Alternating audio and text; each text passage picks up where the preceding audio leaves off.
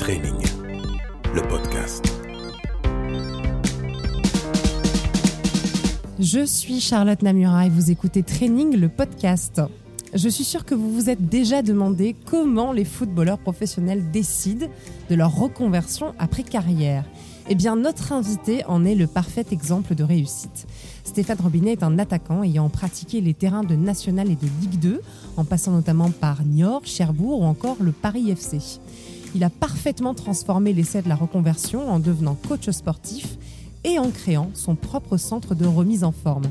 Et c'est juste à côté de l'un de ses établissements, Best Training, dans le 9e arrondissement de Paris, qu'il nous reçoit pour nous raconter sa nouvelle vie bien remplie. Bonjour Stéphane. Salut Charlotte.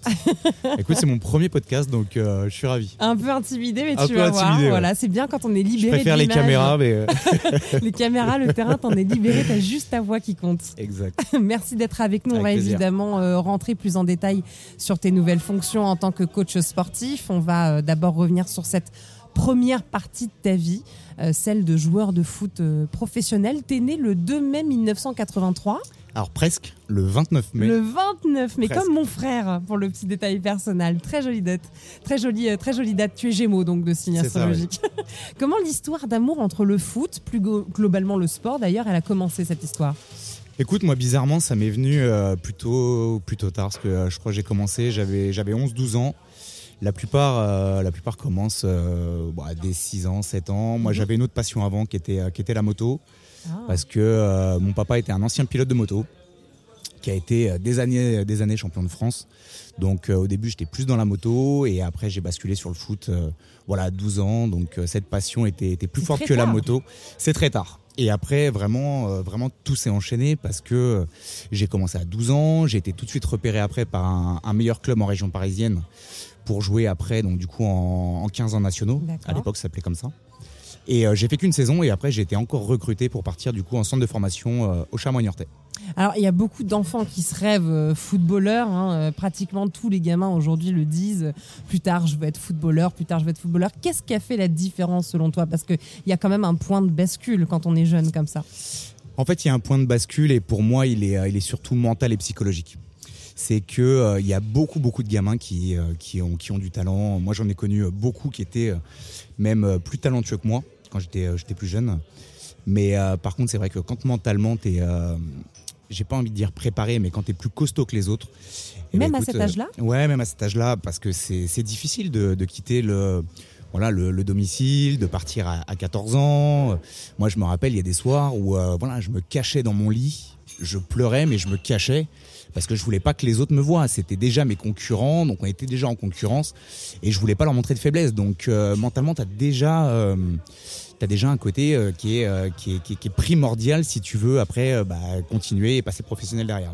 Et ce mental-là, on le forge déjà à cet âge-là, dans cette difficulté du départ. C'est pas tant finalement le terrain, c'est beaucoup plus les à côté en fait. En fait, c'est les à côté, c'est la vie perso aussi. Euh, je vais me confier un petit peu à toi, c'est mon premier podcast. Euh, moi, j'ai perdu mon papa quand j'avais 11 ans. Et euh, je pense que ça m'a forgé un caractère Mmh, énorme par Bien rapport aux, aux gamins de mon âge. C'est que voilà, c'est que moi Mm. je connaissais déjà la difficulté de la vie, j'avais déjà eu des, euh, des moments difficiles. Et à chaque Et fois, tu je me disais aussi certainement. exactement. Et quand j'étais dans des moments difficiles euh, au foot, je me disais mais Steph, t'as connu pire, donc ça c'est rien. Donc continue, avance. Donc, je connais, euh, j'ai- perdu ma mère à 25 ans et c'est vrai que dans chaque difficulté de travail, en fait, on a un, un lien après avec la vie qui est complètement différent et c'est ce qui fait aussi qu'on avance aussi dans sa vie euh, différemment. C'est ça, donc euh, malheureusement j'ai l'impression qu'on a besoin d'avoir des épreuves, alors je parle pas de, C'est vrai, non, c'est vrai. on a besoin d'avoir des, des épreuves difficiles dans la vie pour se construire et pour avancer. Alors justement, cette carrière de footballeur, elle va durer 10 ans. De 18 à 28 ans, il y a un problème physique au niveau de ton genou qui va euh, faire que ta carrière s'arrête quand même prématurément à l'âge de 28 ans. Avec du recul, comment tu la vois, cette partie de ta vie, ces 10 ans de carrière? Écoute, franchement, c'était euh, c'était une vie extraordinaire, euh, même si c'était que voilà Ligue 2 nationale. j'ai des souvenirs de rentrer dans des stades, voilà, de 15, 20 000 personnes. au début, voilà, je me rappelle mon tout premier match, en plus en direct sur Eurosport, j'étais pas préparé, quoi. Mais, euh, mais j'ai savouré, c'était extraordinaire. J'ai joué dans des stades magnifiques. J'ai joué contre Saint-Etienne, j'ai joué contre Lens, j'ai joué à Montpellier. euh, voilà, j'ai joué dans des stades magnifiques. Donc vraiment, ça a été 10 ans euh, incroyables où vraiment j'en ai pris, j'en ai pris plein, plein la vue à chaque fois. Des moments Mais- difficiles quand même? Oui, bien sûr, des moments difficiles, bah, des moments où voilà, des, des blessures, des grosses blessures, des parties aussi de, de ma carrière. Euh, bah, sans club au chômage, faut le dire. Donc, tu étais en fin de contrat, il fallait retrouver un club derrière. Et puis après, tu as tous ces agents un petit peu euh, véreux euh, qui veulent t'envoyer euh, à l'autre bout du monde pour aller, euh, pour aller En prendre Grèce sans contrat. en euh, Grèce, à Chypre, où, euh, où la plupart de tes Mm. potes, euh, ils y sont déjà et ils disent bah, Attends, on n'est pas payé, donc ne viens pas. Ou alors cash Donc, euh, euh, chaque fin de semaine, on comprend pas pourquoi. Voilà, donc euh, en fait, voilà, la fin de carrière était, était plus difficile parce que euh, bon, les débuts c'était magnifique, c'était la Ligue 2, et il y a un vrai vrai fossé entre euh, entre la Ligue 2 et en dessous, Ouais. comme il doit y avoir un fossé entre la Ligue 1 et la Ligue 2. Mhm. Donc le début de carrière c'était vraiment incroyable et après c'était vraiment que des galères en fin de en fin de carrière quand j'avais ouais 27, 28 ans. Et, euh, et c'est aussi pour ça, j'ai pas plus envie de mettre tout sur, sur mes genoux, parce que j'ai des gros problèmes aux genoux. Je pense aussi qu'à un moment donné, il y a eu des, des choix de carrière qui étaient, qui étaient pas bons, clairement. Ouais. Euh, j'étais pas, j'étais pas encadré. J'avais, bah, encore une fois, pas, pas mon papa qui Il y a beaucoup de paramètres qui sont oui, qui en pouvait me compte. donner des conseils en me disant euh, Steph, fais pas ci ou fais Mm. ça. Voilà, j'y étais un peu euh, comme un, comme un bélier, je fonçais et, euh, et j'assumais tous mes choix, mais euh, des fois des mauvais choix. Vous écoutez Training, le podcast. Alors, je le disais, maintenant, tu es, coach sportif euh, et tu as créé ton propre centre. Mais quel lien tu avais à l'époque où tu étais joueur avec l'entraînement, avec le coaching en lui-même, qui occupe une grande partie quand même de votre vie quand vous êtes sportif professionnel? Et ben moi j'ai toujours alors bizarrement c'est que comme j'ai souvent été blessé avec mes genoux, Mm. j'ai souvent une relation un peu privilégiée avec euh, le préparateur physique, Ah. le kiné parce Eh que j'avais souvent des périodes où, euh, de réathlétisation où je devais revenir mm, mm.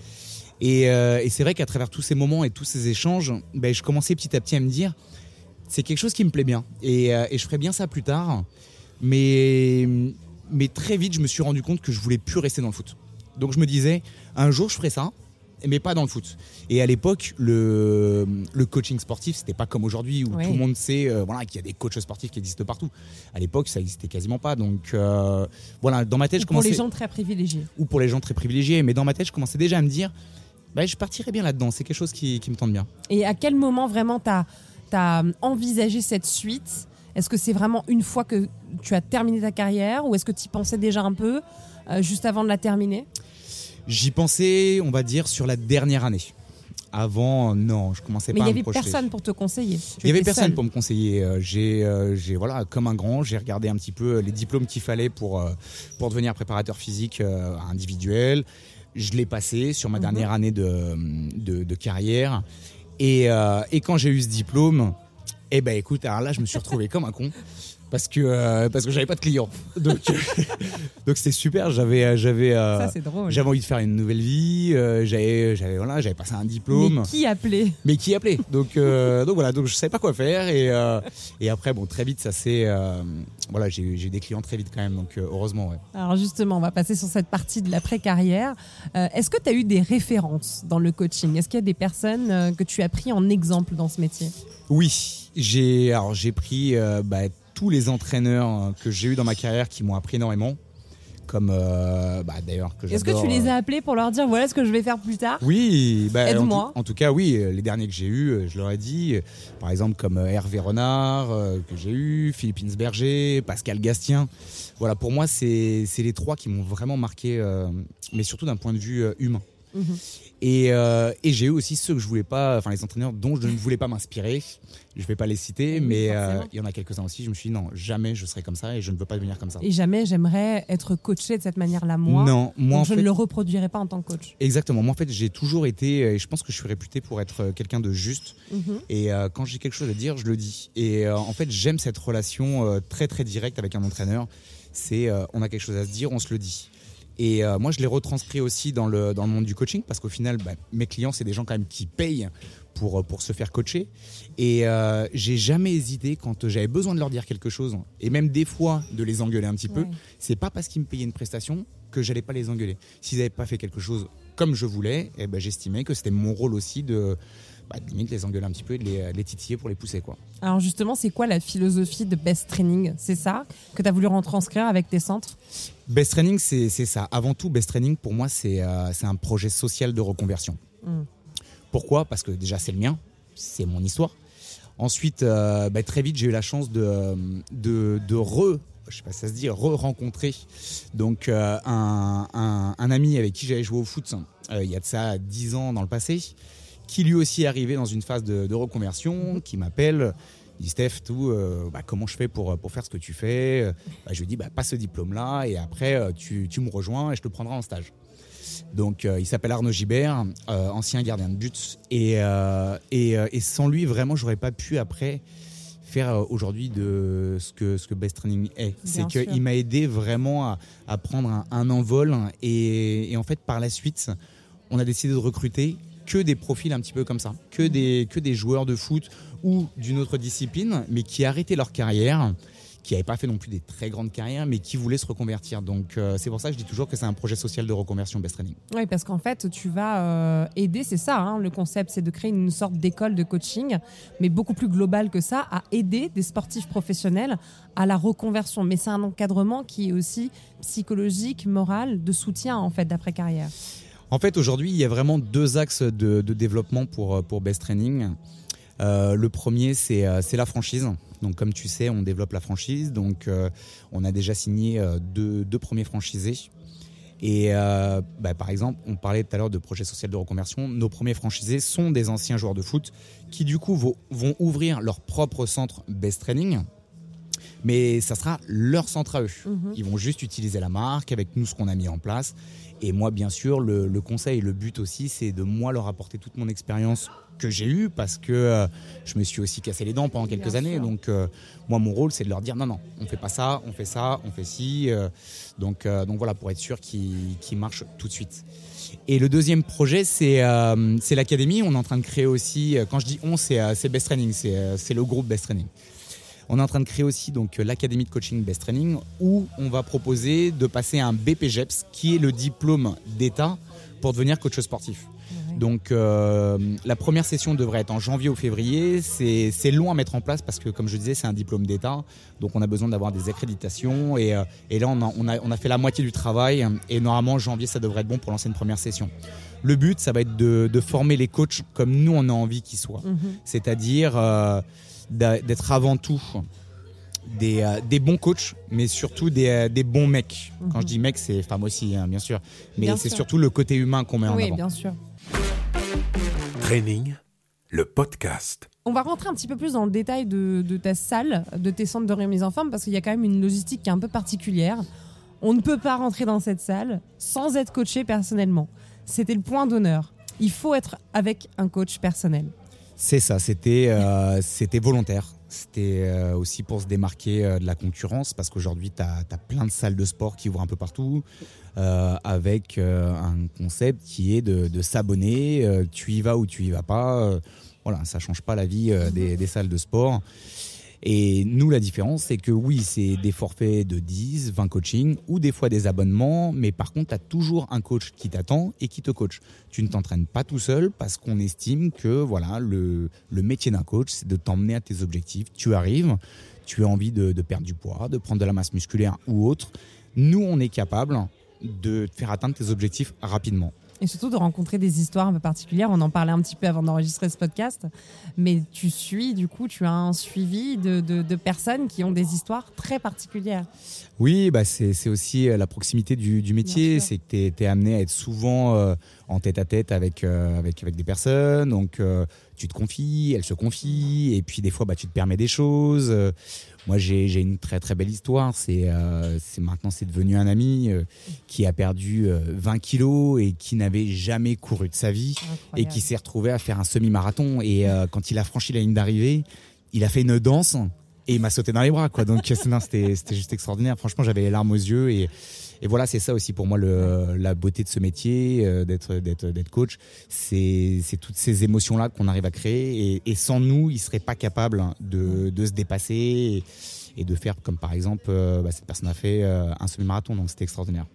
Est-ce que revenir un jour dans le milieu du foot, ça te tenterait? Alors, pas forcément dans le coaching, euh, d'être sur un banc, mais peut-être dans la préparation physique de certains joueurs. Alors j'ai un avis très tranché, c'est non. Vraiment, j'ai euh, j'ai adoré mes, euh, mes 10 ans de, de foot. Vraiment, Ouais. j'ai adoré. Mais euh, je crois que j'aime autant, voire plus, ma vie d'aujourd'hui, Mhm. qui est une vie d'entrepreneur avec des difficultés. Chaque semaine, il y a une difficulté, il y a un problème à résoudre. Mais j'aime ça. Et, et le foot, je trouve que le foot, le foot a, a beaucoup changé ces dernières années. Et euh, je, Tu je le- ressens même à distance que oui, je le comprends et je l'accepte. hein, c'est comme ça. Le, le foot est devenu plus euh, du foot, euh, foot business. Mais euh, je pense que je pense que j'aurais pu ma place dans, dans ce milieu-là. Et puis puis maintenant, ça fait trop d'années aussi que j'ai arrêté. Donc euh, je pense que euh, un retour serait difficile. Même s'il y a probablement des joueurs qui, même si c'est devenu du business, ont besoin aussi de cette notion humaine que toi t'apportes. Oui, mais après, euh, dans le sport de haut niveau, ils ont tous des préparateurs physiques individuels. Je, je pense que, en tout cas pour Best Training, nous, ça nous arrive de temps en temps d'avoir des, des sportifs, euh, même des joueurs de foot, hein, qui sont euh, bah, entre, entre deux saisons, ils reprennent l'entraînement dans une semaine et ils viennent s'entraîner un petit peu avec nous. Je pense que on est meilleur pour des personnes qui ne savent pas ce que c'est que le sport, qui ne, qui ne connaissent pas leurs qualités et euh, on est meilleur pour eux. ouais. Tu sembles très épanoui d'avoir ré- réalisé un vrai rêve euh, professionnel. Euh, Est-ce que tu es toujours en quête de nouveaux défis? Est-ce qu'il y a encore des choses que tu as envie d'accomplir?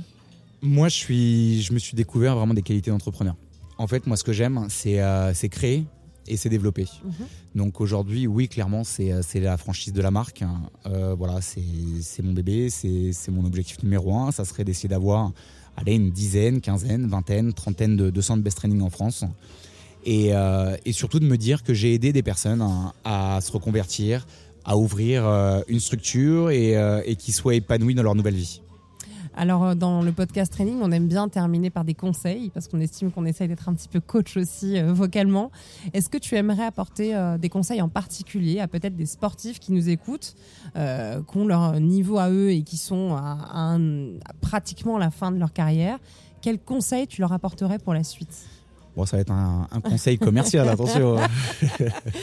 D'auto-entrepreneur, d'entrepreneur non, vraiment pour tous ceux qui veulent se mettre au sport, euh, si, si je peux me permettre de leur donner un conseil, euh, moi c'est voilà pendant 8 ans j'ai fait que ça. hein.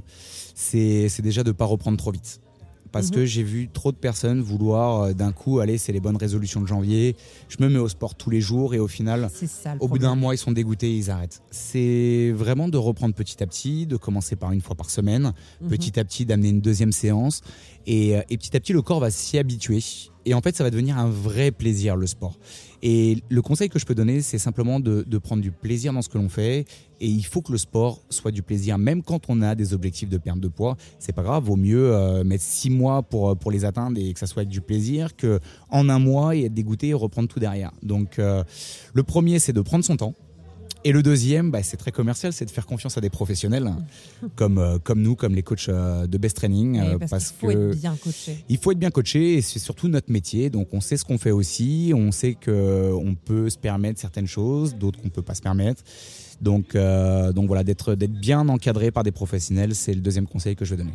Merci beaucoup Stéphane, ça donne envie de se remettre au sport, ça c'est une certitude. Bah écoute avec plaisir. J'espère que ce premier podcast était était pas trop mauvais. Donc C'est euh, vraiment pas mauvais du tout, je te le garantis. J'étais une très bonne coach pour te conseiller ah, un podcast. parfaite. Merci beaucoup. Merci beaucoup d'avoir pris le temps de, de nous, euh, de nous recevoir. J'espère qu'on vous aura offert euh, bien-être et motivation.